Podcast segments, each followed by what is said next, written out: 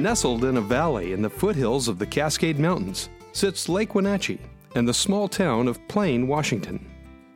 Plain is located in north central Washington and is only 14 miles north of the Bavarian village. The Oregon Fishing Club was created in 1989 as a solution for folks in northwest Oregon who were looking for an easy way to fit some good, quality fishing into their fast paced, hectic schedules.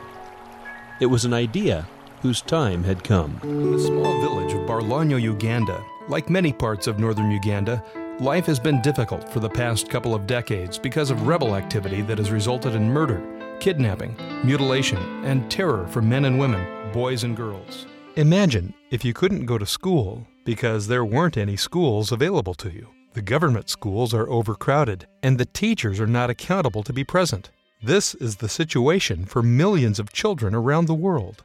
Who can explain what it means to be your father's son? Fathers give us our last name and our heritage and teach us things that lie so deep we don't even know that we know them.